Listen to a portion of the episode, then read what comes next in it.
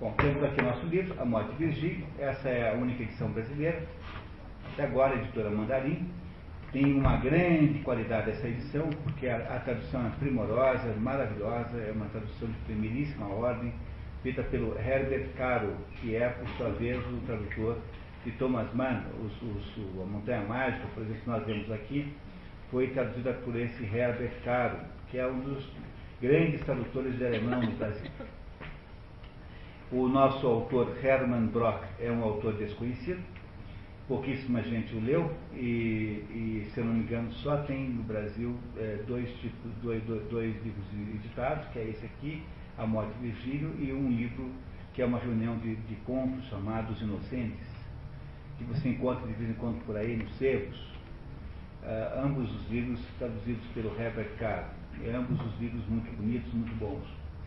E esse Hermann Mann, eh, esse Hermann Brock, perdão, é um desses artistas cuja, cuja uh, importância é muito uh, tem sido muito subestimada por circunstâncias aí editoriais em geral.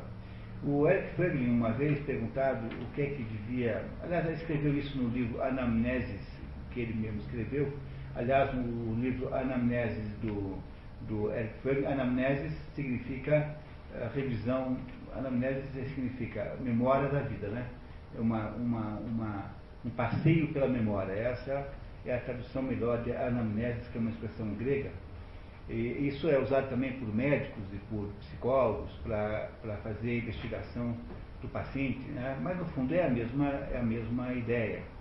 A anamnese, portanto, é uma, uma espécie de reflexão sobre a sua própria vida, uma, uma, um passar, eh, e, e por, né, passar eh, na sequência os acontecimentos mais importantes. E o Eric Fromm escreveu esse livro e conta nesse livro que uh, quem quiser entender o que aconteceu na Alemanha no início do século XX, ou seja, os acontecimentos associados à Primeira e à Segunda Guerra Mundial e à ascensão do nazismo, quem quiser entender isso, em vez de estudar livros de sociologia, que deveria ler livros de autores como Raimito von Doderer, como Hermann Brock, como Jakob Wassermann, como uh, Thomas Mann, ou seja, esses escritores de língua alemã, no início do século XX, no final do século XIX e no século XX, fizeram obras que, que produziram uma, uma compreensão do, uma, uma compreensão do, do, do universo é, psicológico, na né, visão de mundo e, da, e da, das circunstâncias políticas concretas na, na Europa no início do, do, século XX, como nenhum livro de sociologia é capaz de fazer é, com a mesma qualidade equivalente. O Anamnese também é nessa linha. Anamnese é um livro que o Eric Froehlich conta uh, coisas que ele viveu. Ele é, ele viveu. Não a história da Alemanha. Não, não, ele viveu. Mas ele faz parte desse, desse assunto porque ele, de certo modo, é da mesma turma. Não é? Ele é um pouquinho mais é, novo do que esses que estão citados aí, mas ele é um sujeito que também veio para os Estados Unidos, correu fugido da guerra, embora não seja judeu, o não é judeu, mas veio também fugido do nazismo e se, e se transformou em americano, viveu até o fim da vida, né? morreu nos Estados Unidos. É o caso do Hermann Broch. Hermann Broch era, eu, você receber uma biografia, não vamos ler item por item, para ganharmos um pouquinho de tempo, eu só vou fazer alguns reparos aqui biográficos. Ele é nascido em 1888, 89, 86, desculpa, e, e é, é de uma filho de pai e mãe judeus, é, de uma pequena, de uma pequena, uma pequena da pequena burguesia têxtil é, austríaca, é austríaco. Nessa época, vocês lembram, a Áustria pertencia ao Império Austro-Húngaro. A Áustria não era parte da Alemanha e permanecerá separada da Alemanha até o dia do Anschluss, né? o dia em que a, a Alemanha invade a Áustria com ampla, uh, amplo apoio popular austríaco e transforma a Áustria e a Alemanha num país só. Isso acontece na década de 30, no início da década de 30. Quando nasce é, Hermann Brock, e não só Hermann Brock era importante aí, mas como havia dezenas de pessoas, um dos maiores fenômenos de concentração de talento humano aconteceu na Áustria, tanto na área literária, quanto na área de psicologia, quanto na área da, na área da, da física.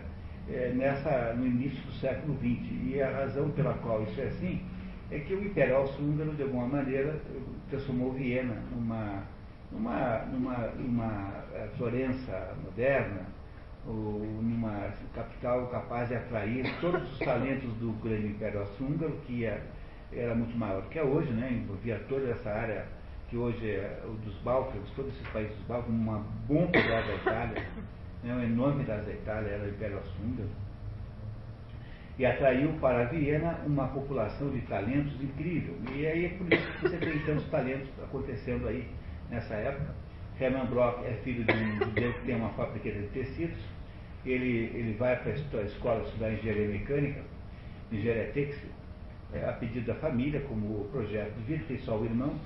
Ele, no entanto, não gosta muito disso e se matricula lá na universidade em cursos de ciências humanas não é? Não, o pai e a mãe não, não tem, ele não tem o pai e a mãe em grande conta, são pessoas muito difíceis. Ele acaba se formando em engenharia têxtil, engenharia mecânica, deve ser na época, e vai cuidar da fábrica da família. E cuida dessa fábrica durante 20 anos. Quando o pai morre, ele resolve vender a fábrica. Já estava casado, vende a fábrica, isso antes da Segunda Guerra Mundial, e passa a ser um sujeito assim interessado em assuntos culturais, humanísticos. Ele tinha uma boa formação em matemática, física, no entanto, gostava mais de assuntos filosóficos, assuntos sociológicos, enfim. E ele, aos pouquinhos, vai se transformando num, num verdadeiro intelectual.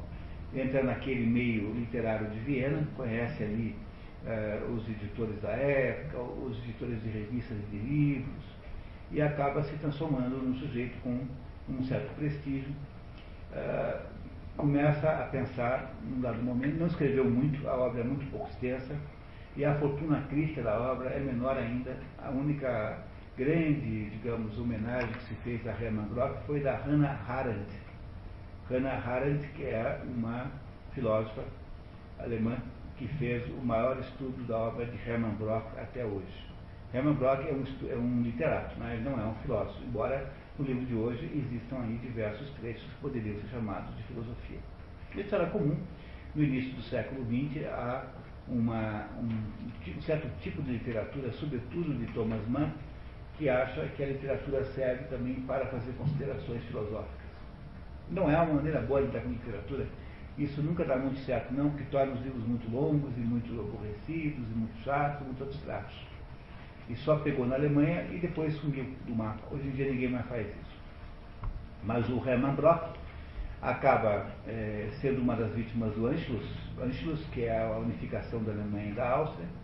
É, logo depois do Anschluss, ele havia escrito lá uns artigos contra os nazistas, ele é preso, fica cinco semanas preso pela Gestapo e é solto por intervenção de, entre outras pessoas, o James Joyce, fez lá uma uma porção de, de gestões diplomáticas para libertar o, o Herman Brock, é solto e vai para a Inglaterra e de lá vai para os Estados Unidos.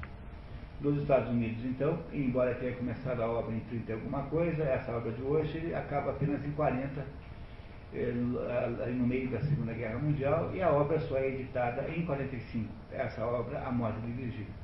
Editada tanto em alemão como em inglês, porque uma amiga dele, é, dedicou-se a, traduzir Jean Untermeyer, a, traduzir um livro, ficou cinco anos no livro, cinco anos depois, 45, quando acaba a guerra, tanto se tem a versão acabada em alemão quanto a versão traduzida em inglês, que são editadas ao mesmo tempo pela mesma editora, é, nos Estados Unidos.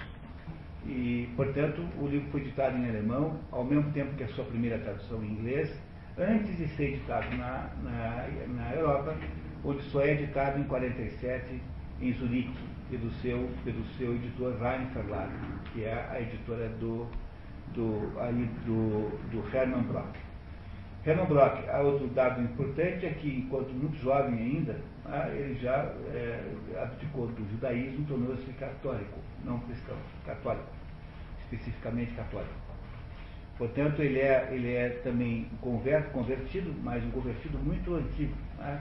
converteu-se como jovem ainda, muito antes de toda essa confusão, e depois, é, depois disso ele torna-se um professor estrangeiro nos Estados Unidos, dando palestras aqui e ali, sobretudo em Yale, morre finalmente em 51, né, em 51, morre tendo feito uma obra razoavelmente é, de tamanho razoável, mas da, na qual é, há uma ênfase natural nesse, nessa obra aqui chamada Morte de Virgílio. Nenhum, nenhuma obra de Hermann Brock tem a importância desse aqui, por várias razões, sobretudo porque é um desses livros que modificaram o modo de escrever romances. Quem, foi, quem é o autor do romance contemporâneo? Ah, quem é que desestruturou? O romance que nós chamamos de romance assim tradicionalmente é todo ele a fórmula francesa do século XIX. Você pegar os grandes romancistas franceses, são todos eles do século XIX. Os dois Alexandre Dumas, pai e filho, o Victor Hugo, o Balzac, o Stendhal, o, o, o, o, mesmo o Proust, é nascido no século XIX, embora tenha é, morrido no século XX. É? Portanto, o Proust já não é mais um romancista tradicional. O Flaubert, sobretudo, do século XIX, o Proust não é um romancista uh, do século XIX, já é um romancista do século XX, digamos assim, embora o que o Proust tenha, tenha feito como introdução de, novas, de uma nova maneira de escrever não seja nem de longe tão revolucionário como faz, por exemplo, James Joyce e como faz o, como faz o Alfred Dublin, que é outro desses vienenses notáveis, que escreveu Berlina, a Berlina Alexanderplatz, e como faz Hermann Brock. Hermann Brock é Hermann Brock é um desses grandes inovadores da linguagem literária para o século XX. E muito do que se passou, muito depois do modo como se passou a escrever romance, depende do Hermann Brock. Para é, o Hermann Brock, embora só nesse livro aqui isso apareça, porque no, no outro livro que eu li, que chama-se Os, Os Inocentes, você tem uma forma tradicional. Mas aqui não, aqui você tem um sujeito que começa a falar como se fosse um único monólogo, é um narrador que se confunde com o próprio Virgílio, que é a personagem, digamos, central do romance, e é um, uma, uma narração na primeira pessoa como se fosse uma um depoimento do começo ao fim. O nome técnico disso é Stream of Consciousness, que poderia ser traduzido por fluxo de consciência, que é aquilo que James Joyce faz no, no Ulisses é, também, né? E que o, o, o Proust, de alguma maneira, faz também é, na, na, na, busca do tempo perdido. É, Hermann Brock faz isso como ninguém. Ele conta a história das últimas 18 horas da vida de Virgílio e contada numa, num, num, num estilo de depoimento sincero, misturado, né, a sinceridade do depoimento misturado com alguma, algum diálogo. Talvez tenha 20 diálogos em todo o livro, o resto é mera, mero monólogo, monólogo de alguém que está contando uma história. O problema de se escrever assim é que essa é uma maneira inusitada de escrever romances, a gente não, não encontra aquela, aquela linha narrativa normal que todo romance tem, e o que exige algum esforço de leitura excepcional. Para fazer o resumo, então, torna quase impossível, porque é difícil fazer resumo de monólogo. E é por isso que nesse livro aqui, por causa dessa característica, nós não teremos um resumo no sentido tradicional, mas nós teremos aí um, uma coleção de excertos retirados da obra, com pequenos comentários introdutórios, e que acabou dando certo, é o melhor jeito de contar para vocês o que, o que está aí dentro do livro A Morte de Virgílio. Virgílio. Virgílio quem é? Virgílio é o maior de todos os poetas romanos de toda a história de Roma. É, o mais importante entender sobre Virgílio é que Virgílio aparece na história de Roma no momento em que Roma está se tornando um império, porque Roma havia sido uma república até Júlio César. Quando aparece Júlio César, Júlio César é, dá um golpe de Estado, né, rigorosamente falando é isso, e cria um, ele mesmo nunca foi imperador, Júlio César não é o primeiro imperador, embora ele tenha feito essa transição entre a República Romana e, e, a, e, a, e o Império Romano. Lembrar sempre que a palavra império pressupõe uma, um certo imperialismo. O que é o império? O império é uma, uma coleção de reinos.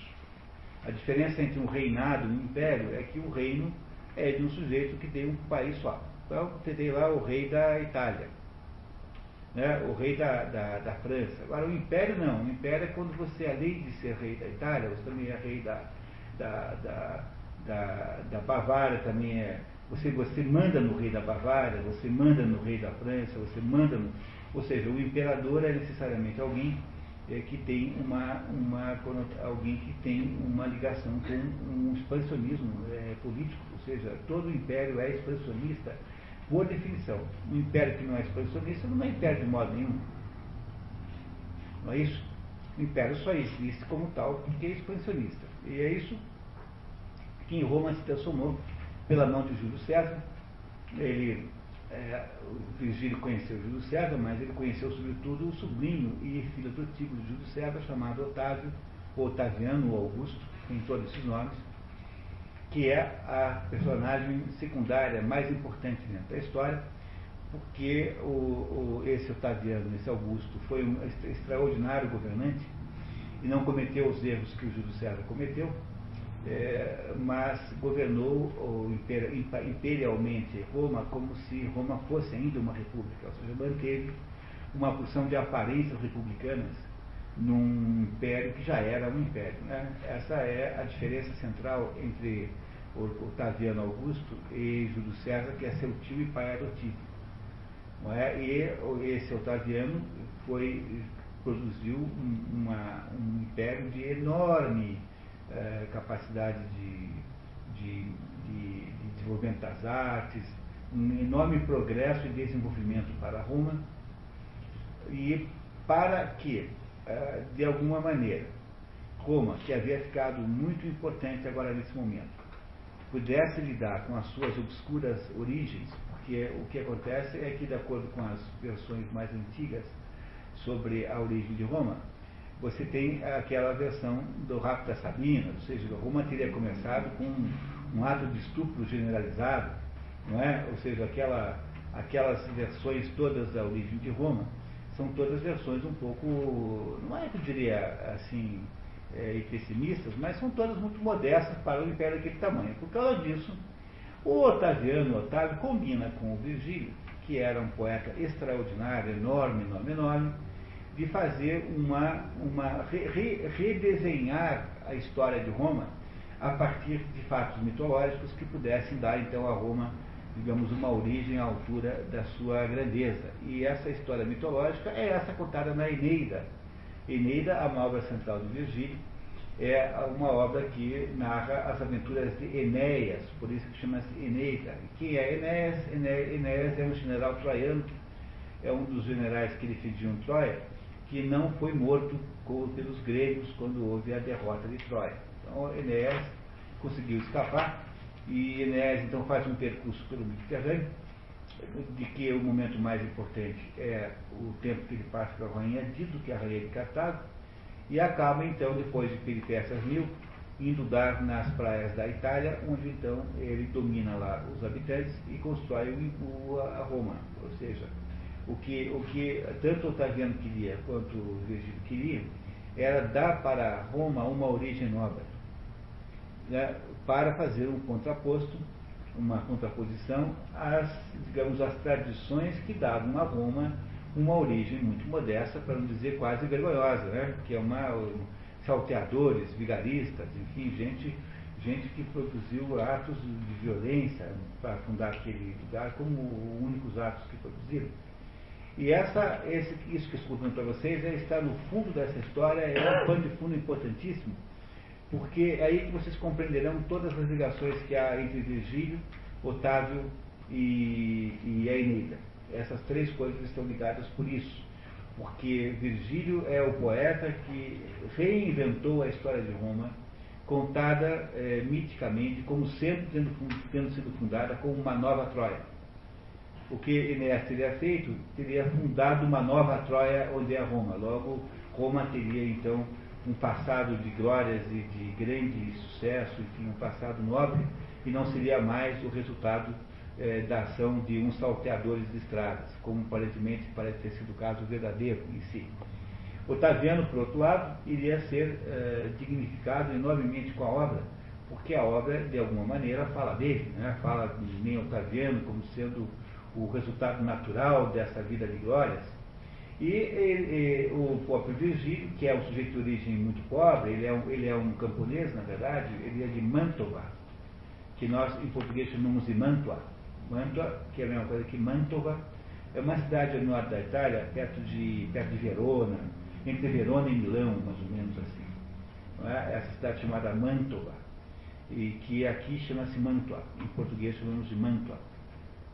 Virgílio, que é um camponês de Mantua, ele passou a ter, um, a, ele era amigo do imperador, o imperador conversava com ele, ele, ele tinha capacidade, uma capacidade incrível de adivinhar coisas, por exemplo, ele olhava para um cavalo jovem, recém-nascido, e dizia se esse cavalo ia ou não ia ser um cavalo é, de boa qualidade para montaria mais tarde, acertava todas. E tinha coisa, o Virgílio era um conselheiro direto do Otávio, do Otaviano. No entanto, Virgílio vai ficando doente, e isso tudo é tudo para vocês é história, tudo isso é história, fica doente e, e vai para a Grécia. A Grécia adoece muito mais, está em Atenas. Nessa época, Atenas era, era uma província romana, a Roma tinha dominado completamente o Mediterrâneo, portanto, Atenas era uma província romana, que, embora não, não fosse um lugar de cultura romana, porque no caso de Atenas e de Roma, aconteceu o contrário do que acontece no modo geral. O, o vencedor militar não conseguiu impor sua cultura. Ao contrário, foram os romanos que se helenizaram. A própria ideia da Eneida, ou seja, a própria ideia de haver um poema épico como a Eneida, é uma tentativa de helenizar os romanos. Porque o poema é feito com, na mesma estrutura, seguindo a mesma regra da Ilíada e da Odisseia. Nós vamos ter aqui a Eneida, o ano que vem, se não me engano, é o último livro da lista. Se eu não me engano, é o último livro da lista, ano que vem, em dezembro, mais ou menos. Não percam, está marque na agenda já, dezembro do ano que vem não perderem a Eneida, que será o último livro da lista. É um livro muito bonito, muito bem feito, que tenta imitar a epopeia é, homérica, tanto a Ilíada quanto a Odisseia, dando para Roma uma conotação de cultura que Roma por si própria não tinha. O único modo como, pelo qual Roma iria se tornar mais, é, digamos, mais digna de admiração era se ela pudesse imitar um pouquinho os gregos, porque os romanos não eram por si próprios um povo muito de cultura, não. Os romanos são um povo militar, tá? não são um povo voltado para a poesia, para a cultura, para a filosofia. Todas as manifestações romanas das artes, com exceção do Virgílio, são todas muito pequenas, todas muito modestas, tanto na escultura, quanto na arquitetura, quanto no, na filosofia. Na filosofia, então, não tem ninguém, é um deserto terrível. Só tem aqueles históricos, como Cícero, que acham que é, filosofia é para ajudar você assim a ter essa vida séria e tal. Portanto, uma espécie de autoajuda positiva. Assim. Os romanos não têm vida cultural, a mesmo a literatura é muito inferior à literatura grega, nem se compara. Você pega um, um como Terêncio, não se compara com, com Sócrates, por exemplo, não tem a menor comparação. Agora, ah, no caso do Virgílio, sobretudo na poesia lírica, ele tem momentos extraordinários. É de fato um grande artista esse Virgílio.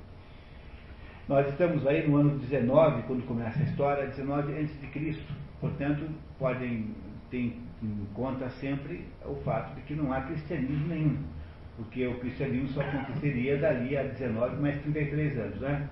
43, 54 anos só é que o, o cristianismo existiria temos que contar os 19 anos que faltam para o nascimento de Cristo e mais os 33 da vida de Cristo.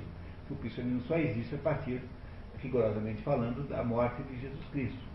Você, embora você conte o tempo a partir do nascimento de Jesus Cristo.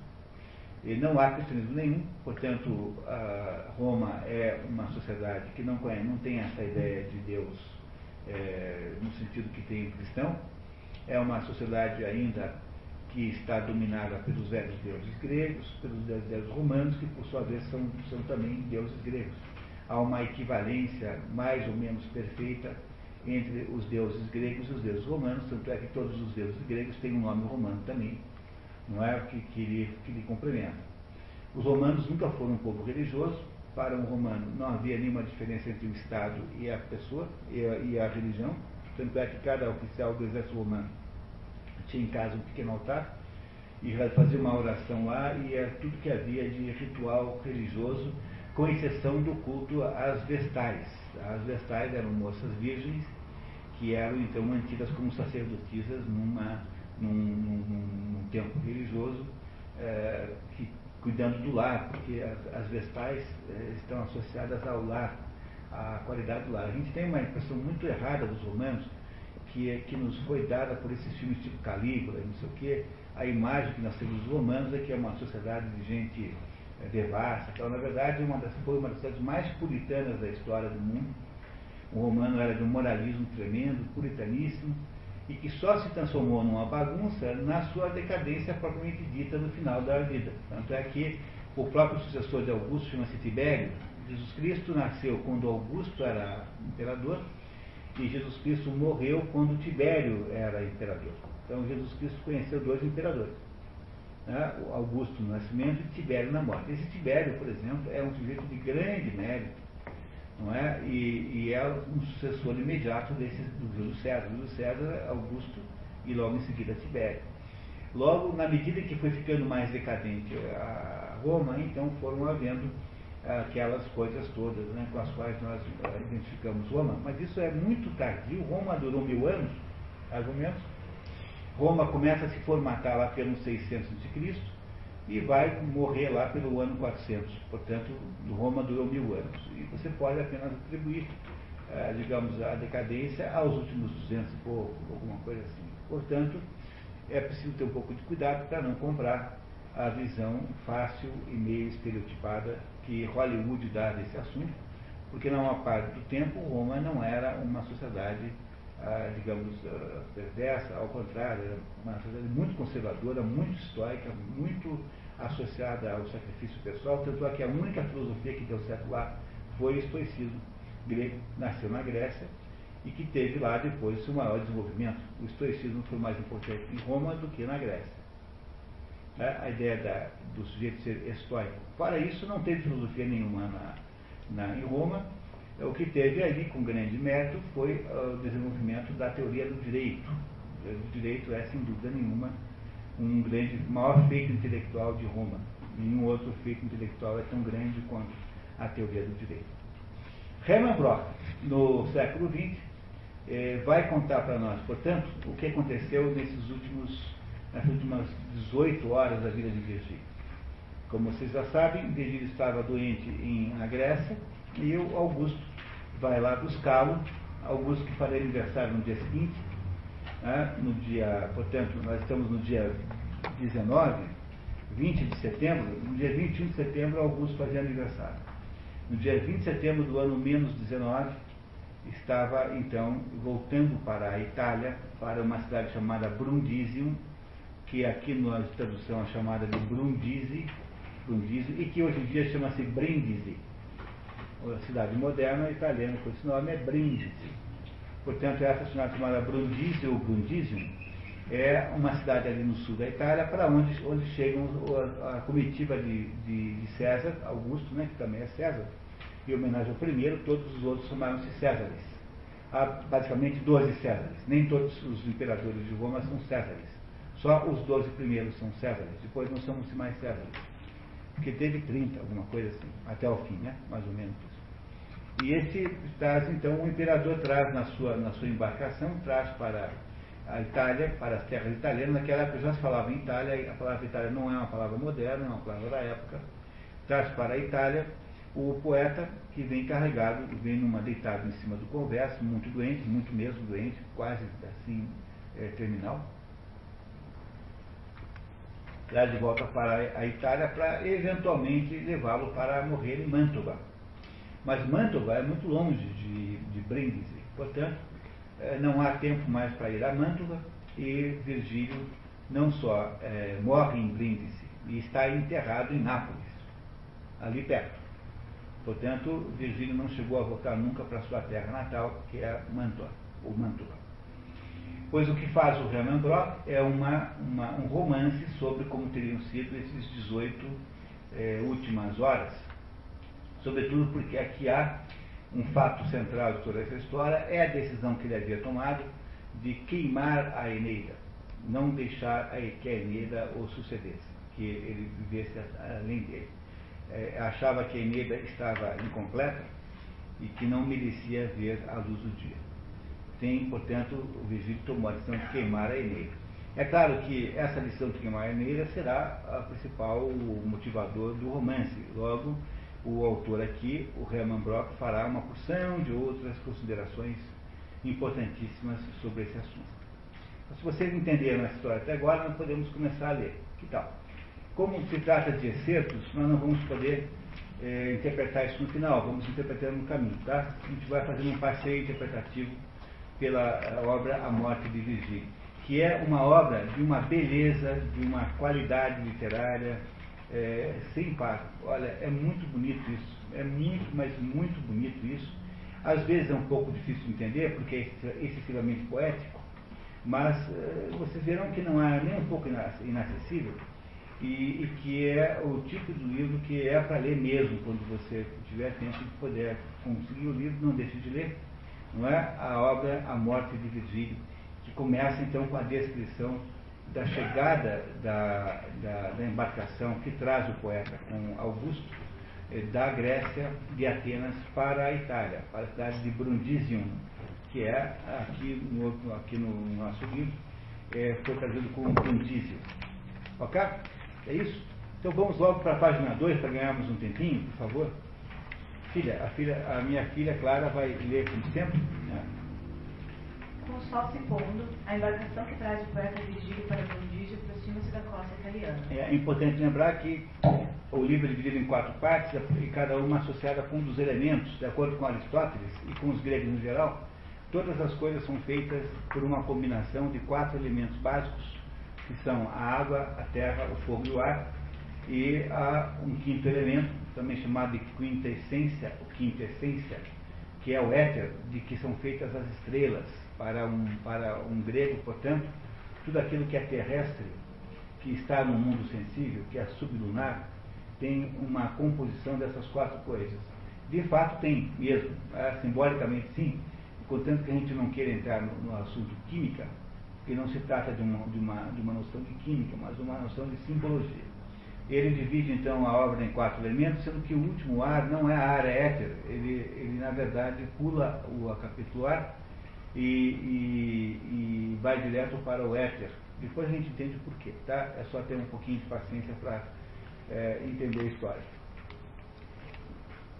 Clara, por favor azuladas, leves, movidas por uma branda, quase imperceptível brisa contrária, as ondas do Adriático haviam fluído ao encontro da Armada Imperial, quando esta, à esquerda das baixas colinas da costa calabresa, que aos poucos se avizinhavam, dirigia-se ao porto de Brundisium.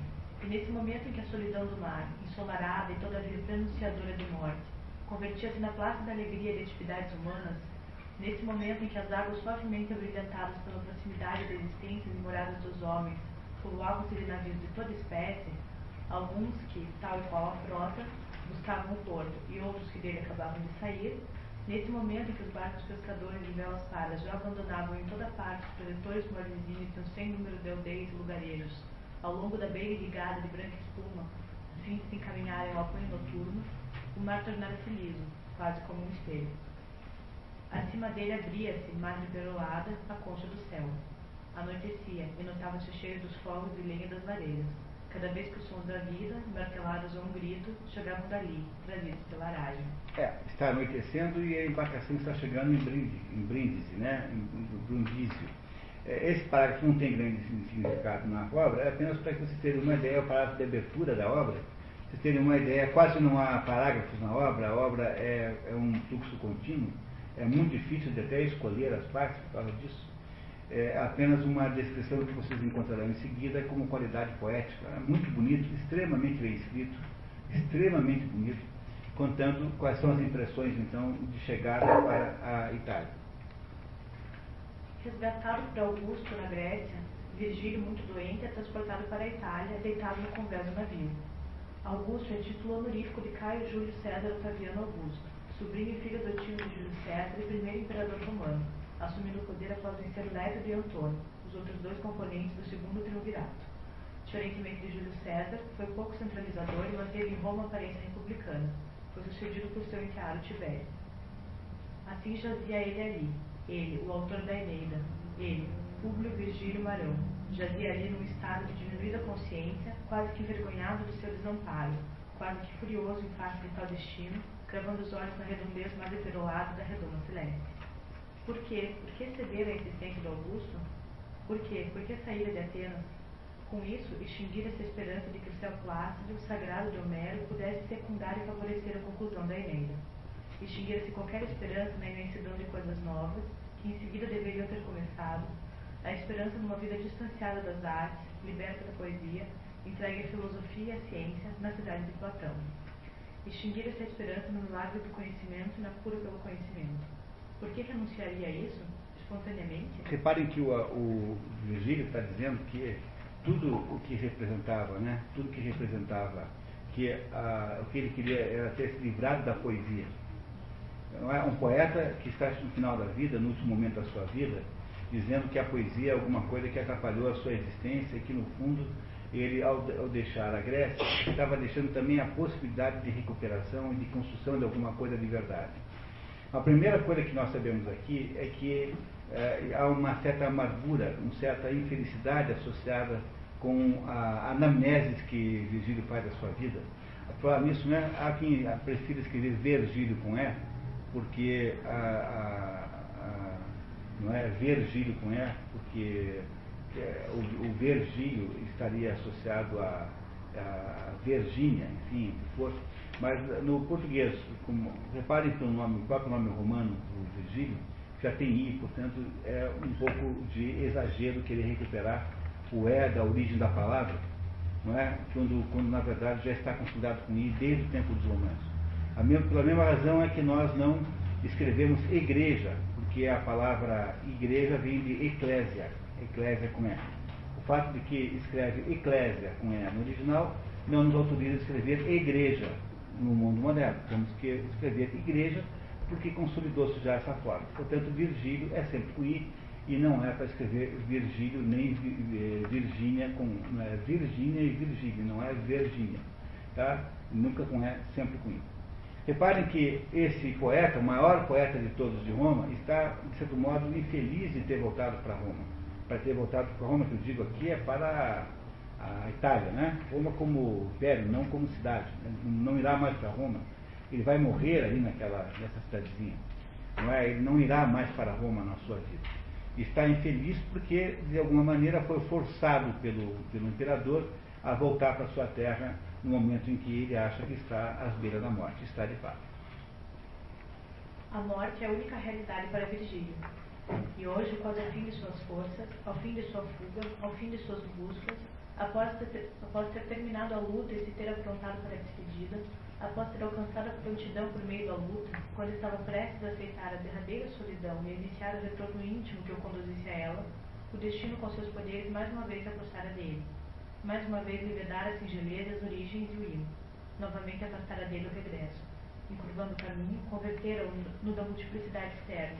Forçara-o a voltar ao mal e ensombreara toda a vida. Sim, parecia que o destino lhe deixava apenas uma única solução simples, a simplicidade da morte. Como voltar para a Itália representava para ele voltar para a morte, ele que estava na Grécia tentando recuperar um pouco de vida, significa que o imperador foi um ato do destino que, quando ele achava que teria uma chance, ele é mais ou menos sequestrado. O imperador é amigo dele. E foi lá e disse, olha, só ele vai para Itália conosco agora e pronto. E o leva embora, assim, mais ou menos, obrigando aí. Não, o que o imperador quer, você faz, né? mais ou menos, não há muito como discutir uma ordem dessa. Ele, portanto, volta para a Itália chateado de estar voltando para a Itália, por alguma razão que nós entenderemos daqui a pouco. Claro que você sempre lembra que isso é uma interpretação ficcional da cabeça do Hermann Broch.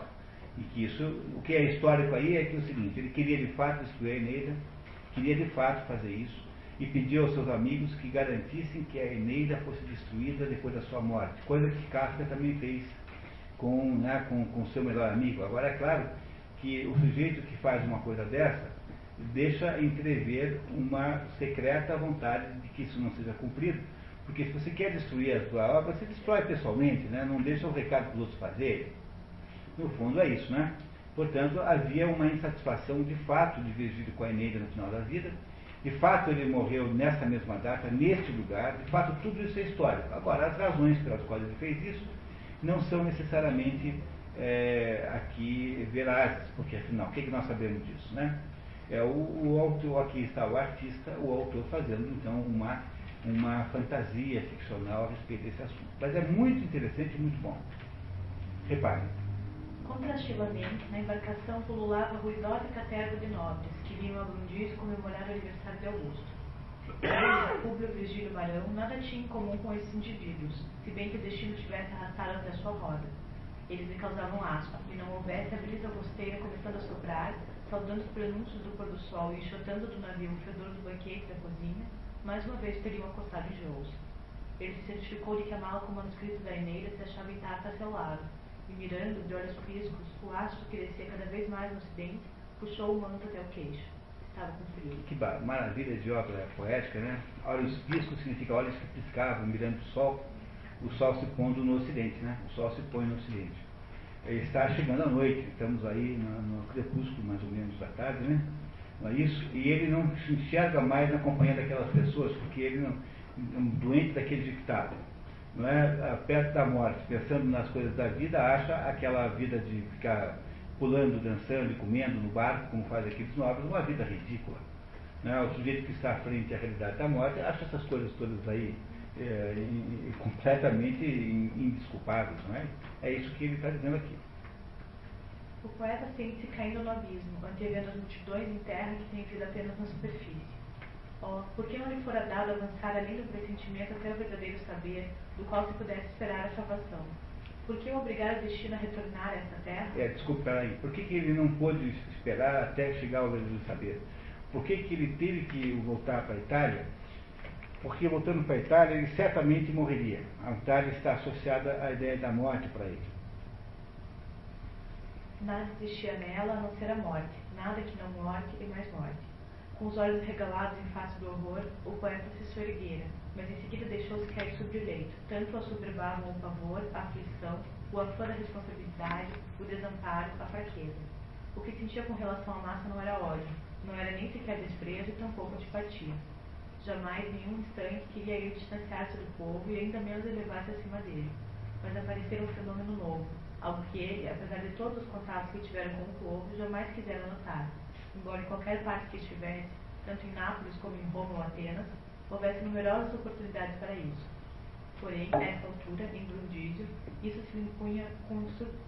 com surpreendente força. Impunha com I, viu, pessoal? Tem um errinho em português. Impunha com I. Isso se lhe impunha com surpreendente força. Era o fenômeno do dom abismal, peculiar do povo, de provocar calamidade em toda a sua extensão, a degradação do homem, a ponto de converter-se em vulgar metropolitano, em consequência dela, a transformação do homem no anti-humano, causada pelo esvaziamento do ser, pela metamorfose do ser, que se tornava a vida na superfície, meramente impedida pela cobiça, desprovida e separada das suas raízes primordiais, de modo que nada sobrava que não a sinistramente isolada vida própria de uma simples e obtusa exteriorização, pejada de calamidade, de morte. Assim, pejada de uma conclusão dubiamente infernal. Olha que maravilha, vocês não ficam arrepiados ao ler isso? Tá? Olha que maravilha de descrição do que ele acha que seja esse negócio chamado o abismo do.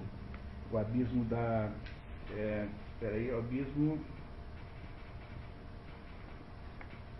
do dom abismal, é o que chama de dom abismal, que é, que é essa capacidade das pessoas viverem a vida de um modo completamente superficial, é, completamente irrefletido, completamente inconsequente, que é isso que ele está descrevendo nas multidões que ele vai encontrar em Brindisi, porque chegando lá vai haver uma recepção ao imperador, afinal ele está acompanhado do imperador de todos os romanos, vai fazer aniversário, vai ter então festas e festanças, etc. Ele acha isso tudo terrivelmente vazio e sem cabimento, sem sentido nenhum. Ele está perto da morte e a noção de, de valores de Virgílio está muito modificada. Vocês estão entendendo a história, pessoal? Alguém não entendeu nada até agora? Impossível, né? Tá, então continuamos. Vamos lá. Os jovens amorosos, obsessão da populaça, não seduzem mais o poeta. Ah, na plenitude da sua posição ereta, estes ignoram a que ponto a morte está mesclada em seus olhos e em suas fisionomias. Recusam tomar conhecimento dela, querem apenas continuar jogando o jogo de seus engodos e enlaçamentos, o jogo que precede seus beijos, o emergir tolo, ameno, de olhares mútuos, e não sabem que todo ato de deitar-se para o amor é sempre também de deitar-se para a morte. É, os, os psicanalistas costumam dizer que, aliás, a modo de chamar, o, todo orgasmo é chamado de pequena morte. É, o orgasmo também tem esse nome. O orgasmo chama-se pequena morte. É nesse sentido que ele está falando aqui. a obsessão pela, pela, pelo, pelo, pela, pelo prazer sexual, de certa maneira, é uma obsessão pela morte também. É o que ele está aqui nos contando. Ou seja, ele está fazendo uma avaliação da existência humana e da sua própria existência frente a essa existência humana. Quem é? É um homem que não é velho, tem só 51 anos, portanto é mais novo do que talvez duas ou três pessoas aqui presentes. Ele tem 51 anos, no entanto, ele está completamente é, doente e condenado à morte. E ele, ele, tem só uma coisa que fez na vida, que traz com ele, que é a Eneida, que ele traz dentro de uma pasta de couro. E essa coisa que ele fez na vida, ele a julga completamente fútil e irrelevante quanto ao que conta a Eneida. Conta a história de como é que Enéas fez a fundação de Roma. Portanto, é uma história, cá entre nós, é, fictícia, mitológica, e não é uma história de verdade, no sentido que o historiador teria feito, e que conta aí uma versão otimista sobre Roma. Portanto, isso que ele fez, e que é a maior obra da sua vida, passou anos escrevendo isso, para Virgílio é uma espécie de fraude existencial. E ele chega então aos 51 anos morto, praticamente morto, e não acha que a sua vida tenha valido qualquer coisa que seja. Essa é a situação em que ele se encontra nesse momento, contrastando com aquelas festas todas e com aquele, aquela confusão social que é a, o aniversário de Augusto. Virgílio, já em terra, sente-se agredido pelos odores e pela balbúrdia geral da recepção ao imperador. Das fachadas das casas e das vielas vinha seu encontro um opressivo mormaço, afluindo em largas vagas diagonais, dilaceradas uma que outra vez pelo interminável clamor, berreiro, urro, zunido da palpitante besta humana e todavia imóveis. Bafo d'água, bafo de plantas, bafo da cidade, fetidez única, grave da vida, apertada entre blocos de pedra e da sua putrefada, fictícia vitalidade, humo do ser, próximo da decomposição, a subir em imensas quantidades dos superaquecidos desfiladeiros pétreos, a subir em direção aos astros frios, pétreos, com os quais começava a adornar-se a mais recôndita redoma celeste, enquanto se, se tingia de suave e intensa negrura. É, tem uma, vocês acham que tem uma visão otimista da vida? Do mundo? Não, né? Nem um pouco. Carregado numa maca, guiada por um menino que abre caminho na multidão, o poeta tenta acompanhar a comitiva imperial, mas vai ficando para trás. Mas, a essa altura, quando finalmente, mediante intensa luta, haviam logrado abrir um caminho por entre os corpos e a multidão, igual às luzes vizinhas da beira da placa, começava a tornar-se mais rala, para diluir-se, por fim, esvaindo-se nas trevas, seu bafio, posto que ainda presente no ar, foi substituído pelo fedor oleoso, viscoso, pútrido das bancas do mercado de peixe, que delimitavam esse lado da Praça do Porto, silenciosas e abandonadas a essa hora da noite. Virgílio medita sobre o sentido de sua vida que ele sabe estar nos estertores. Ó, oh, só pode chegar à realidade pela maturação, aquilo que tem a raiz na memória. Nada é concebível para o homem a não ser o que lhe haja sido designado desde o início, ensombreado pelas visões da mocidade. Mas aqui é uma coisa importantíssima na história, que é a declaração do Virgílio de que é, só pode ser, só pode ser, é, só tem valor na vida humana aquilo que de alguma maneira implica na missão que a pessoa tem nessa vida aquilo que está associado com as suas raízes, com a sua origem. Só isso é que tem a possibilidade de significar, de dar um sentido para a vida. Todo o resto é ilusão. Que é o que ele está dizendo aqui, ó. Repare. Pois a alma sempre se encontra no seu início. Apega-se à grandeza de seu despertar inicial. E o próprio fim tem para ela a dignidade do princípio. O próprio fim tem para ela a dignidade do início. A alma sempre se apega ao início, portanto está associada à missão fundamental que alguém tem na vida. Na medida em que o pequeno cortejo vence as pequenas vielas escuras para escapar da multidão dos espaços abertos, o povo, o povo insulta aquele homem carregado.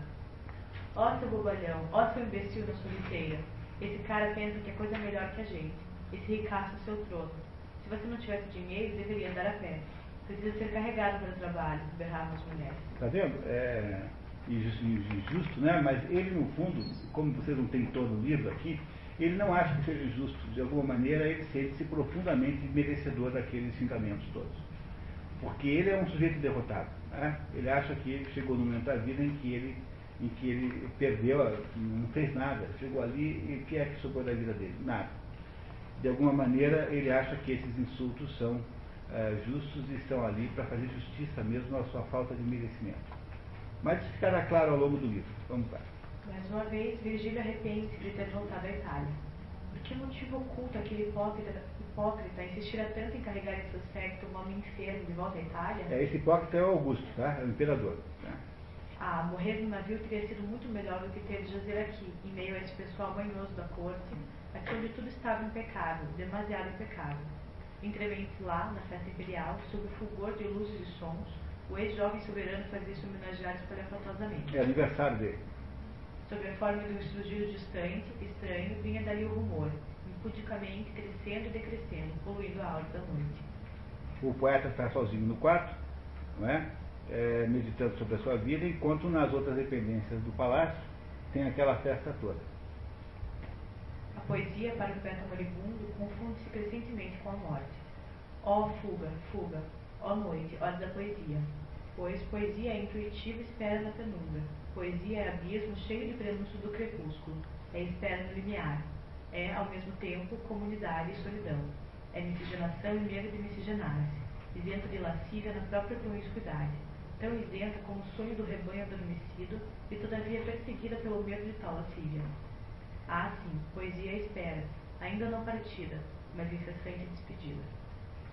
Já instalado no Palácio Imperial, dá-se conta de que só tem a companhia de um menino desconhecido que cuidará dele desde o desembarque, e ele diz: Tu também hás de perceber isso um dia.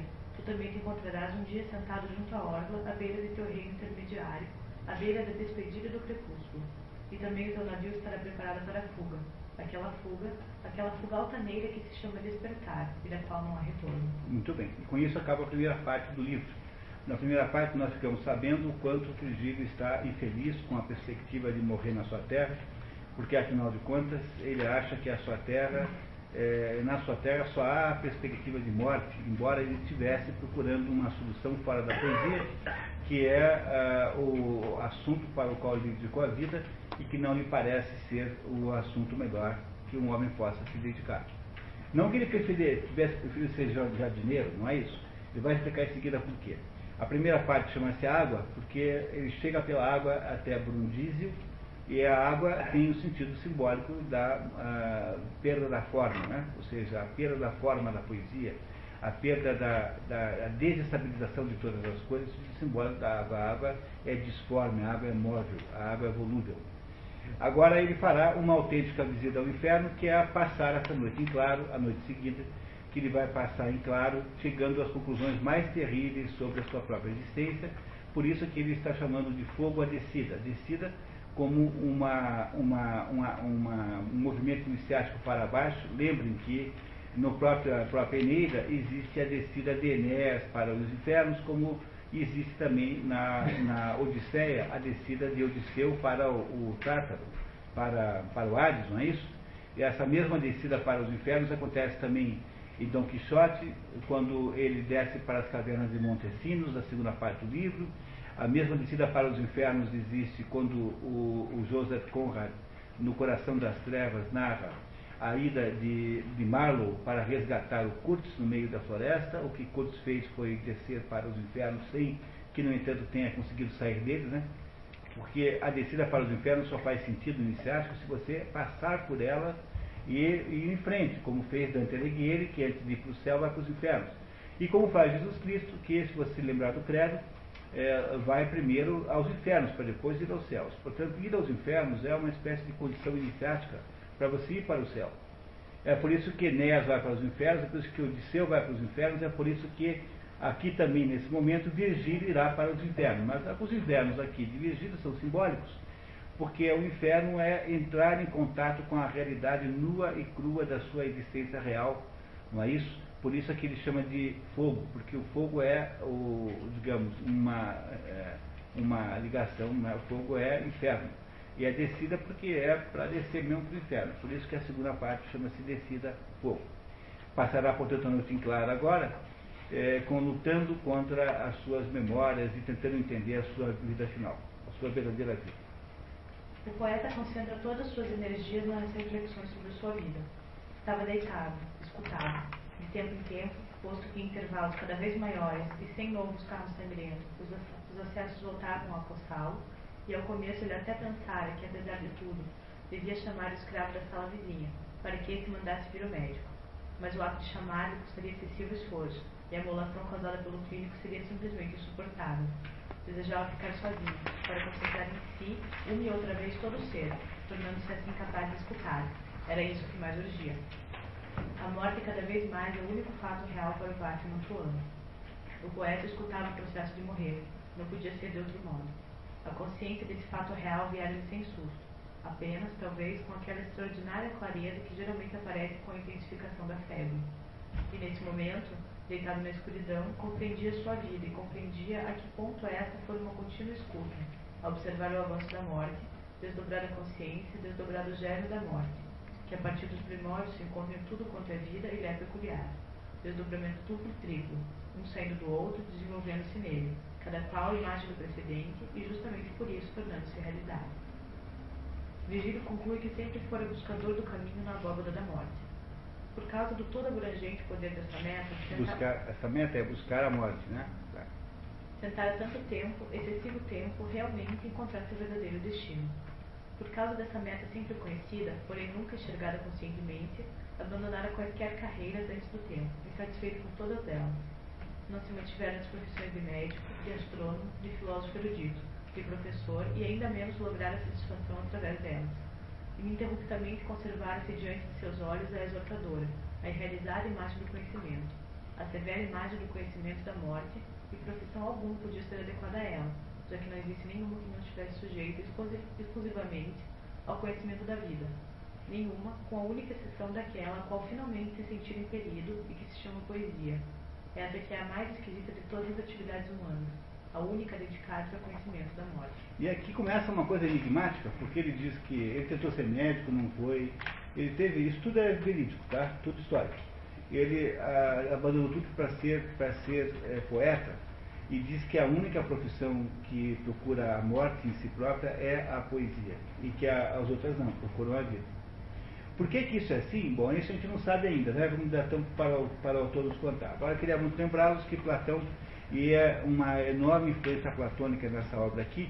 Platão dizia, falava muito mal dos artistas em geral, porque dizia assim, olha, os artistas estão segundos na linha da.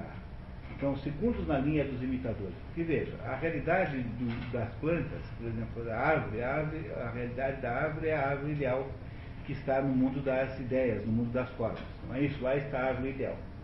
Ora, a árvore que tem aqui em frente aqui da, do prédio é uma árvore mentirosa, porque ela é apenas uma tentativa de copiar aquela árvore real, que tentativa obviamente mal sucedida.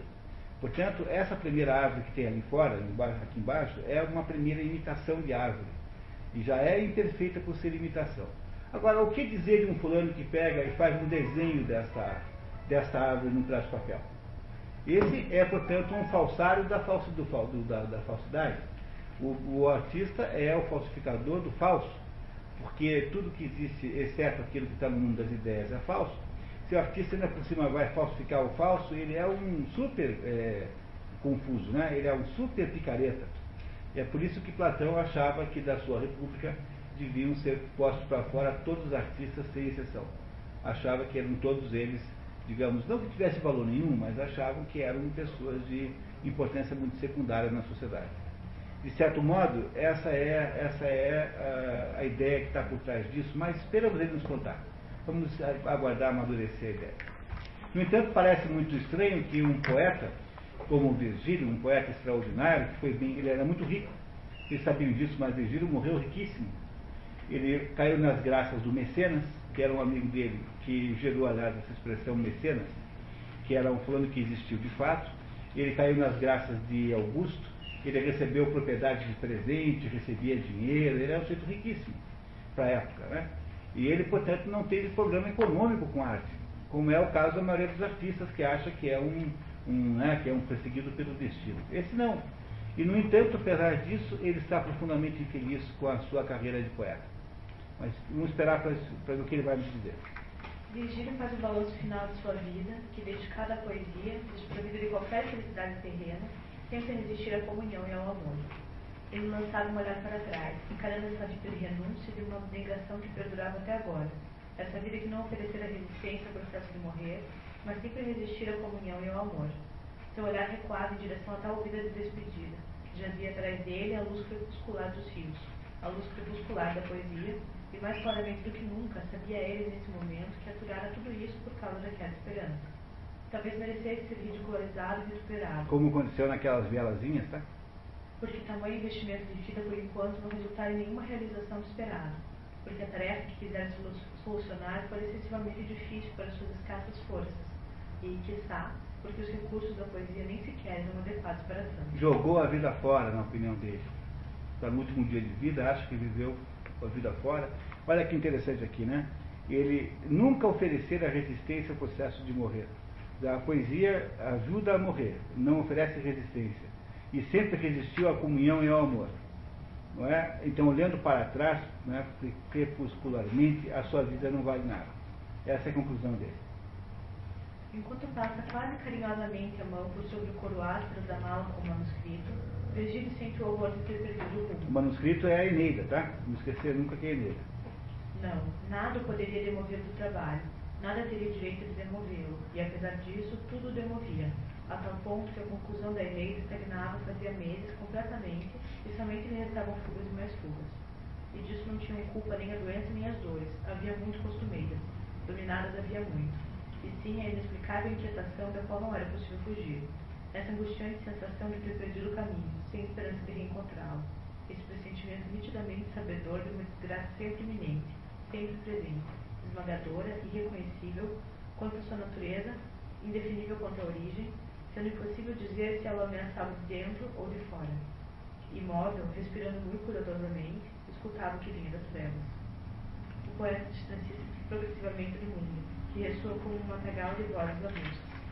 O mundo vai ficando longe, cada vez mais distante. Está morrendo, né? Poeta cravava os olhos na janela, e à noite andava a roda do seu imenso espaço, a cúpula girada por Atlas, a descansar sobre os ombros do gigante, pontilhada de cintilantes astros, a enorme caverna da noite, que não deixa cair nada.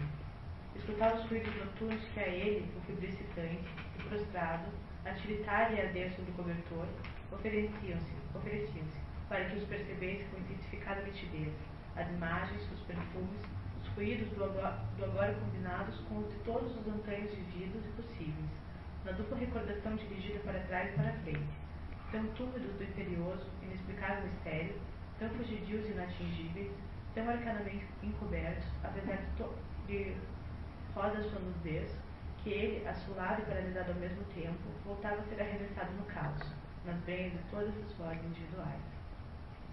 Montona havia procurado, sem sucesso, atingir a fonte das vozes, vozes primórdias do tempo, cavando abaixo das saídas. Ai dele, coubera-lhe em sorte arriscar o eterno problema, o problema da salvação da alma. Coubera-lhe em sorte aplicar a pá, e ele não notara que com isso não abaratara toda a sua vida, desperdiçar a vida, esbanjar os anos, dissipar o tempo. Não por ter fracassado e por ter evidenciado sua incapacidade, a incapacidade de pôr a descoberto, nem sequer uma única raizinha e sim porque a simples decisão de enfiar a paz botaria uma vida sem fim. E mais ainda, porque a morte ultrapassa qualquer alma. E ela mesma não pode ser ultrapassada de modo algum, nem tampouco pelos recursos da língua espiada e de uma recordação pré-escutada. Invencível é a morte. Intransponíveis são as brenhas, que não podem ser desbastadas por nada e descuidadamente encarceram o desgarrado, que ele próprio é apenas uma voz desorientada no emaranhado das individualizações o erro que Virgílio cometeu foi ter tentado resolver o problema da salvação da alma pela poesia. Foi ter tentado, pela arte, produzir esta solução. E, ao fazer isso, ele é, cavou a própria morte, porque, afinal, como ele mostra aqui, né, né simbolicamente, que cavar, né, a hora que ele tenta cavar para procurar essa raizinha, ele não consegue pegar nada, nada, nada, porque, no fundo, a poesia que ele, a que ele dedicou a sua vida é incapaz de produzir esse conhecimento da, da vida real, portanto, é incapaz de produzir a salvação da alma. É isso que ele, é essa angústia com que ele se depara. Ele acha que jogou a vida fora e que está com zero na sua contabilidade, não tem nada, nada, nada, zero. Ele tem apenas aquela, aquela poesia que ele acha que é o exemplo da, do seu sucesso, e não o, o exemplo do sucesso e que pois é essa que ele pretende destruir antes de morrer. É? Esse é o inferno que ele está vivendo. A descoberta dessa incapacidade de justificar a vida, ou seja, a descoberta do fracasso central da vida que ele acha que tem, é o inferno que ele vivencia agora, para isso, é, esse é o seu inferno inicial. É preciso que ele possa ultrapassar isso, né? Porque há dois caminhos, ou você fica nele e morre lá, morre, portanto, no Tártaro, ou você consegue passar por ele e recuperar o céu, que é o que se imagina que façam todos os iniciados. A aproximação da morte atrai para as estrelas. E ele vai até a janela para ver as estrelas. Ah, sim, ele carecia ver mais uma vez as estrelas, e rijamente ereto diante do leito, segurando pelas garras da tenaz que lhe penetravam todo o corpo, e todavia o cercavam por fora, caminhava de pernas duras, como um fantoche, com movimentos angulosos, inseguros, em direção à janela do varandado, em cuja murada se encostou, esgotado, levemente inclinado em virtude da fraqueza, mas ainda ereto, e, recuando o cotovelo, respirava profundo e espaçadamente, a fim de saciar sua familiar, para que o ser tornasse ardisse, participando do fluxo respiratório das novamente almejadas esferas. Imagina aquele doente, né, indo mais ou menos se esgueirando até a janela para olhar as estrelas quase pela última vez. Poeta reflete sobre a realidade terrestre, a ânsia humana da interrogação. É, aí faltou um eizinho, e a ânsia humana da interrogação. E a ânsia humana. O necessário sempre se conclui na esfera singelamente terrena. O círculo do fluxo da interrogação nunca se fechará a não ser nessa esfera, e ainda que a tarefa do conhecimento se estenda muitas e muitas vezes até a transcendência, ainda que lhe, que lhe possa ser atribuída a junção das separadas esferas do universo, não há nenhuma tarefa genuína sem ponto de partida terreno, nenhuma que não fique arraigada na Terra com as possibilidades de solução. Isso é a visão aristotélica do assunto. É, o ser humano, é, é, os problemas partem da perspectiva humana, mesmo quando eles têm um destino de transcendência, ah, sempre parte da perspectiva humana que é o que faz com que a condição humana seja uma condição interrogativa. Não é isso? Então ele olha para as estrelas e fala assim, bom, as estrelas estão lá em cima, elas estão no mundo, nessa altura do mundo, né, nessa altura da história, a astrologia, de, astronomia que existia era astronomia aristotélica, só se é que esse pessoal ainda a conhecia, porque Aristóteles já tinha sido muito é, já perdido na história, né? já estamos aí muito longe da, da morte de Aristóteles, 322, estamos em 20, quer dizer, estamos aí há 300 anos depois da morte de Aristóteles, mais ou menos, né, nesse momento da história. Mas seja como for, né, as estrelas estão aí e são indagadas por pessoas que estão aqui. Portanto, há na condição humana uma ambiguidade de estarmos aqui e estarmos lá ao mesmo tempo. A nossa, nosso, o nosso pé está embaixo e a nossa mente está em cima. É por isso que a ciência não é capaz de resolver os problemas da vida. Porque a ciência, como tal, é o que? É a ciência do mundo sensível. A ciência, a ciência é, o, é, a ciência do experimentável, não é? Daquilo que é, que é testável, experimentável, enfim, o que for. Ora, o que a ciência faz é nunca, jamais explicar a vida. A ciência só explica determinados fenômenos da vida. E isso é uma coisa para vocês aprenderem para todo o resto, para todo sempre, sempre, que é fundamental. A ciência não é capaz de explicar a vida. A ciência só é capaz de explicar alguns fenômenos. Porque a ciência está associada ao que está aqui embaixo, mas aquilo que está lá em cima não é atingível por ela. E é por isso que a ciência tem, obviamente, os limites né, naturais de, de, compreensão do mundo, a não ser, claro, para aqueles uh, fantasiosos paranoicos como Richard Dawkins, gente maluco assim, é capaz de achar que a ciência é capaz de resolver todos os problemas. Né? Mas é, isso, fora, da, da, digamos assim, do, do, dos casos patológicos, você tem limites naturais para a ciência. Sob a janela do poeta, um homem coxo e um casal regateiam, trocam mesquinharias, vangloriam-se de suas ideias e baixezas, e o casal acaba tentando matar o outro traição. Esses três, quem eram eles? Eram emissários do inferno. É, o poeta fica muito impressionado porque ele está ali morrendo e ele assiste, então ouve, ouve mais do que assiste, uma conversa entre três pessoas nitidamente de, mal, de más, maus costumes, assim, pessoas de baixa extração, que estão ali comentando uh, crimes, enfim, coisas erradas que fizeram e acabam se desentendendo. Embora fossem, digamos, comparsas, acabam a traição, o casal tenta matar o outro, o coxo, a traição. E ele então compreende que entre as, as coisas que caracterizam o artista, entre os problemas que caracterizam a existência do artista está o fato de que ele, de alguma maneira, é um perjuro, quer dizer, é um sujeito que promete uma coisa e, e, e mente com, nessa promessa. Um perjuro é aquele sujeito que jura em falso, não é? Não é isso? Dentro do, dentro do. Há uma conotação criminosa na atividade do artista, tal como ele acha que ele é artista. Ele não está fazendo crítica dos outros, está fazendo crítica dele mesmo. É? E ele compara, então diz assim, ele imagina que aquela cena ali embaixo tenha vindo justamente para comprovar essa tese e para mostrar a ele quão ele é parecido com aqueles três.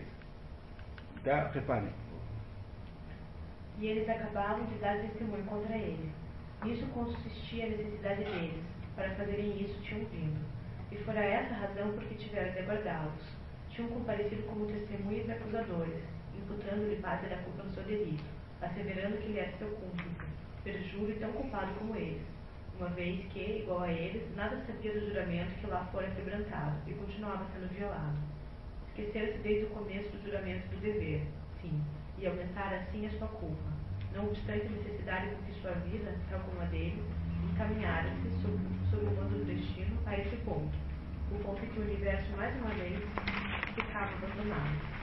Abandonada, mais uma vez, ficava a criação, que condena carência de qualquer sentido, tanto a vida como a morte, pois unicamente do juramento provém o dever, unicamente do juramento provém o sentido, o sentido de toda a existência, ligado ao dever, e nada mais terá sentido onde, com o esquecimento do dever, o juramento for quebrantado, o juramento formulado no misterioso primórdio, e que deuses tanto como homens têm de cumprir, ainda que ninguém o conheça, ninguém a não ser o Deus desconhecido, o mais oculto de todos os seres celestiais, do qual deriva toda a linguagem, para retornar a ele, a ele, o guardião do juramento e da oração, o guardião do dever. E aí, pessoal, então aí vocês compreenderam esse pedacinho que é interessantíssimo? É, ele está querendo dizer o seguinte, que no fundo, no fundo só interessa cumprir o dever. Mas o que, é não cumprir o dever? É ser perjuro. É jurar que vai cumprir o dever e não o fazer. É o que ele acha que eles três fizeram. São três picaretas, são três é, marginais, na verdade. Né? São três pessoas criminosas, aqueles três ali. E ele, como, como acha que também está na mesma situação, porque feita aí a avaliação da sua vida, não sobrou nada, na verdade a sua vida não teve nenhum sentido, não construiu nada, a não ser uma obra poética, que é uma obra de duplicação do mundo, uma porcaria de uma imitação. É só isso que ele conseguiu fazer. Logo, essa obra que ele fez é uma obra irreal, não tem valor nenhum em si próprio, não ajuda o mundo a melhorar, nada disso tem valor nenhum. É essa a sensação que ele tem. A sensação de que ele também é um perjuro, é alguém que eh, falsificou a própria vida, aí lutando fazendo então uma vida falsa quando devia ter feito uma vida importante. É por isso que ele vai agora para o Hades sem a proteção necessária para não perder a alma lá. Ele vai morrer e vai para o Hades. Os romanos tinham um conceito parecido com o grego de, de vida após morte, que também é a ideia do Hades. Os romanos não tiveram grande imaginação nessas coisas, eles incorporaram tudo aquilo que os gregos já sabiam. Não é isso? Continuamos é, Virgílio aconselha os moribundos a entrar no Hades carregando o ramo de ouro. Esse episódio é narrado no canto 6 da Eneida, em que Enéas desce ao Hades carregando o ramo dourado, símbolo universal da imortalidade, já que é uma folha verde que doura na mesma época todos os anos. O ramo dourado, que não pode ser colhido com força de metal, dá ao seu portador a possibilidade de explorar os abismos infernais sem perder a alma. O antropólogo escocês James George Fraser deu o nome O Ramo Dourado, de Golden Ball, à sua maior obra, que, infelizmente, trata o assunto de uma perspectiva evolucionista e positivista. A humanidade teria progredido da mágica para a religião e, finalmente, para a ciência. É, o, essa é a ideia positivista máxima, né?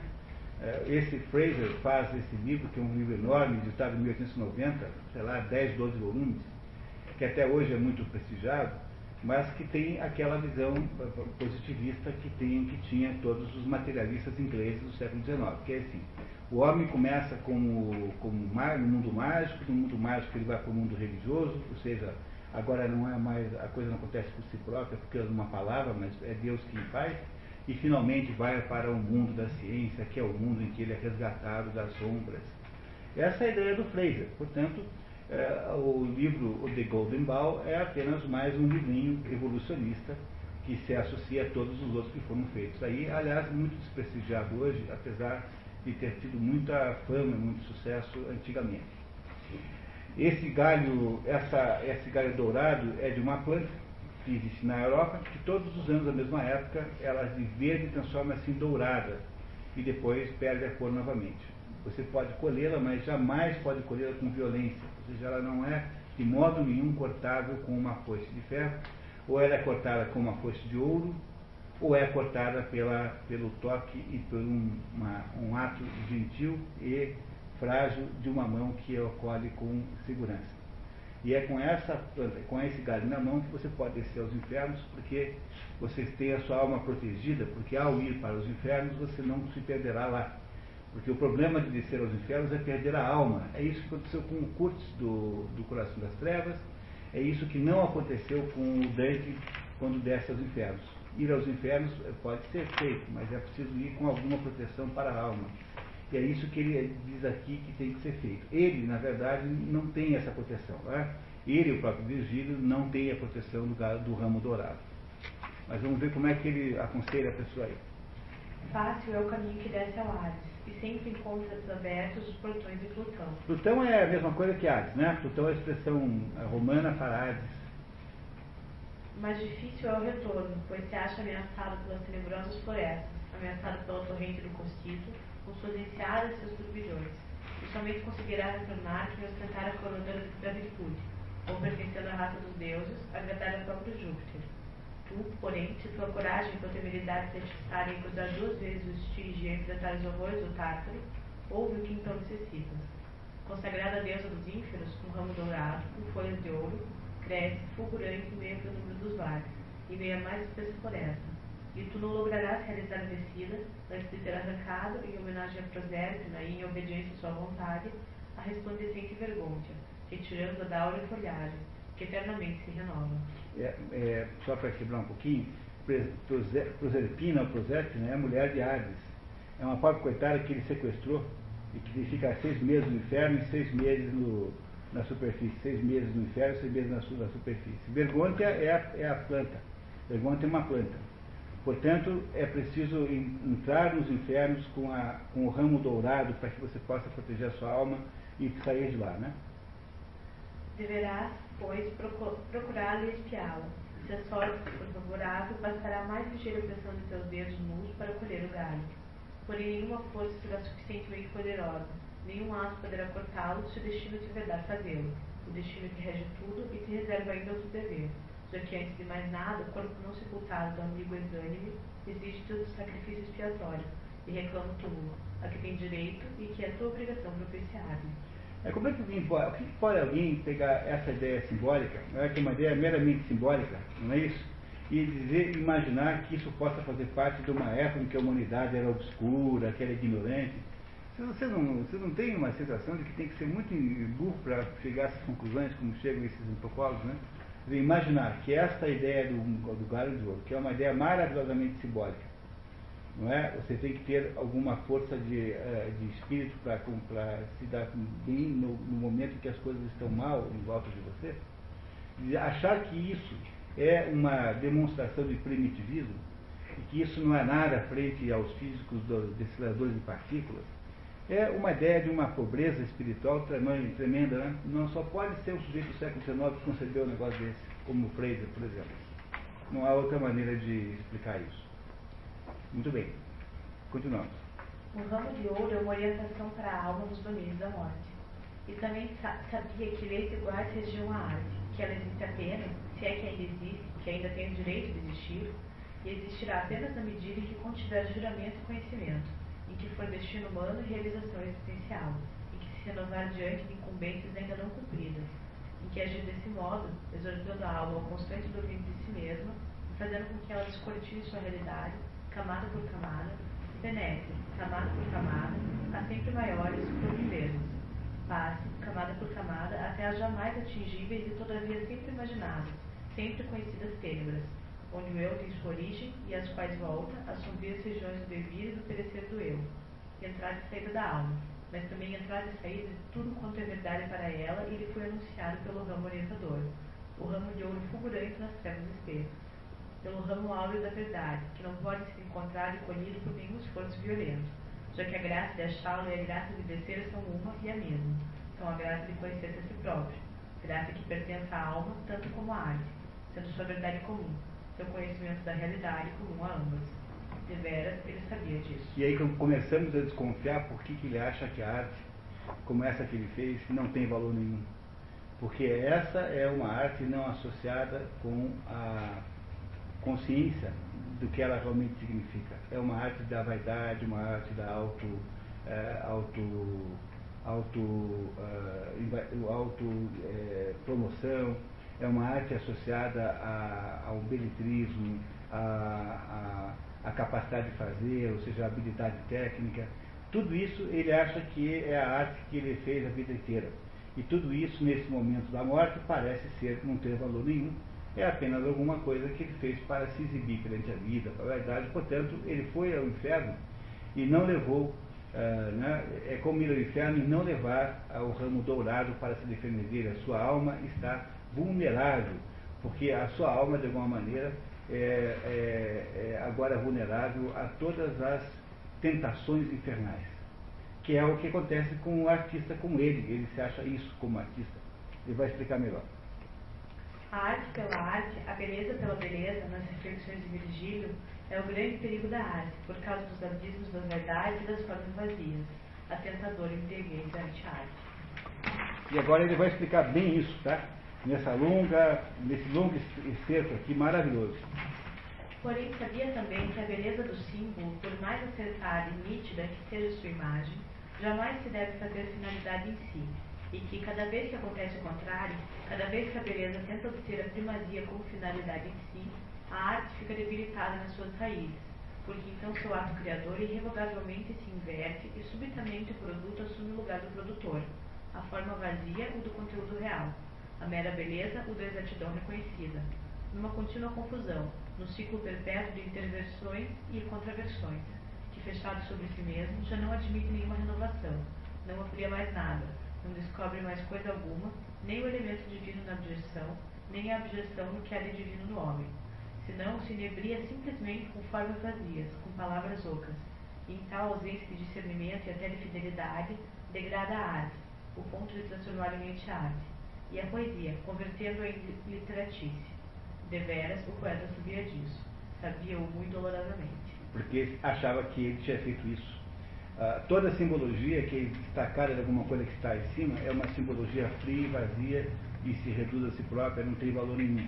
A essência da simbologia, e isso que significa simbologia, é que o símbolo traz alguma coisa da coisa simbolizada, e essa coisa simbolizada está, de alguma maneira, num outro patamar do que a coisa que o simboliza a ideia do estudo dos símbolos, que é uma ideia profundamente legítima, apesar dessa confusão que está vendo agora aí na internet, não sei se vocês estão seguindo, né, que é, no fundo, no fundo, um debate extremamente imbecil, essa ideia de que todo mundo que estuda simbologia é agnóstico, não é, não é isso? Quer dizer, é, é um. Eu acho que vocês não estão acompanhando, então nem sei se eu devia ter tocado nesse assunto só para a confusão. Mas a simbologia é isso, é o estudo das ligações que as coisas aqui de baixo têm com as coisas de cima. Todo símbolo que não for isso não tem valor nenhum. Portanto, os símbolos que estão acima, quando, a simbologia é autorreferente, ou seja, toda a arte vira arte pela arte, ela vira apenas um exercício de, de, de, de capacidade técnica, ela vira beletrismo, capacidade de colocar palavras bonitas juntas, ou imagens bonitas juntas, ou formas bonitas juntas. E é isso que ele acha que condena a arte à morte, porque essa, isso não é nada, na verdade não tem valor nenhum, não, não significa recomeçar a vida, não é nada que possa produzir vida, apenas produz a morte. Mais um parágrafo, por favor. E justamente por isso conhecia muito bem os perigos inerentes a toda vocação artística. Justamente por isso sabia da intrínseca solidão do homem destinado a ser artista. Solidão essa que lhe é inato e impele a outra, mais profunda, da arte do motivo da beleza. E não ignorava que a maioria fracassava em face de tal isolamento, ficando cega em virtude da solidão, cega ao mundo, cega ao que de divino nele e no próximo. Não ignorava que muitos, equilibrados pela solidão, nada mais conseguiam avistar a não ser a própria semelhança com Deus, como se essa fosse uma distinção que coubesse somente a eles, que por isso transformavam essa idolatria de seu eu ávido de homenagens cada vez mais no único desígnio da sua criação. Olha só, os artistas transformam essa idolatria do seu eu é, ávido de homenagens cada vez mais no único desígnio da sua criação. A vaidade absoluta. Né? Falamos sobre isso hoje. O Baudelaire tem uma poesia maravilhosa chamada La Beauté, de que, que é aliás traduzir, não é? que é, de acordo com a minha mãe, é a melhor tradução do La Beauté que até hoje foi feita no Brasil. Minha mãe adorou. Não, não é? Vocês não acham que, é, autor, que tem uma certa autoridade nesse elogio? Ah, pode ser. Né? Pois é, não, não mostrei para vocês, a você, é linda, ficou maravilhosa a tradução da. Que, fa, que fala justamente isso, tá? É uma poesia maravilhosa do Baudelaire, chama-se a, a, a, Beleza. Não, mas a tradução é tem que ser mostrada, para a gente poder julgar. Tá certo, uma hora dessa eu trago para vocês. Traição à divindade, tanto como a arte. Traição, porque desse modo a obra de arte se torna negação da arte, manto impudico, a esconder a vaidade do artista europeu sob cuja desonestidade até a própria nudez, complacentemente exibida, adultera-se e degenera em massa. Olha que maravilha! É, é, tão falso o negócio que até a nudez, complacentemente admitida, quer dizer, põe-se uma pessoa nua, ele bota uma máscara. Então é tão falso que a nudez fica mascarada. E tão falso que é, quando você perde a ideia da relação da arte do objeto artístico com a simbologia das coisas. E ainda que a adoração impudica do eu, a preocupação fútil com a beleza, a busca de meros efeitos, a efemeridade irrenovável e a limitação inampliável de tal arte consigam um acesso mais fácil aos homens do que a arte autêntica jamais poderá obter, trata-se apenas de uma senda ilusória, recurso empregado para sair da solidão. Não, porém, da adesão à comunhão humana, tal como a almeja a arte genuína no seu afã de unir-se à humanidade. Não, isso é adesão ao populacho, vinculação com a não comunhão dele, não comunhão perjura, incapaz de cumprir, cumprir juramento algum, e que não cria nem domina nenhuma realidade, não tem sequer a intenção de fazê-lo, mas, pelo contrário, passa o tempo, vegetando no ouvido da realidade, após ter perdido a realidade, assim como perdeu a antiarte, assim como também a perdeu a literatícia, perigo mais intrínseco, mais intenso de toda a vida de artista. Ah, como ele sabia disso muito dolorosamente. E por isso sabia também que o perigo da antiarte e da literatícia o haviam ameaçado desde sempre, e ainda o ameaçavam sem cessar.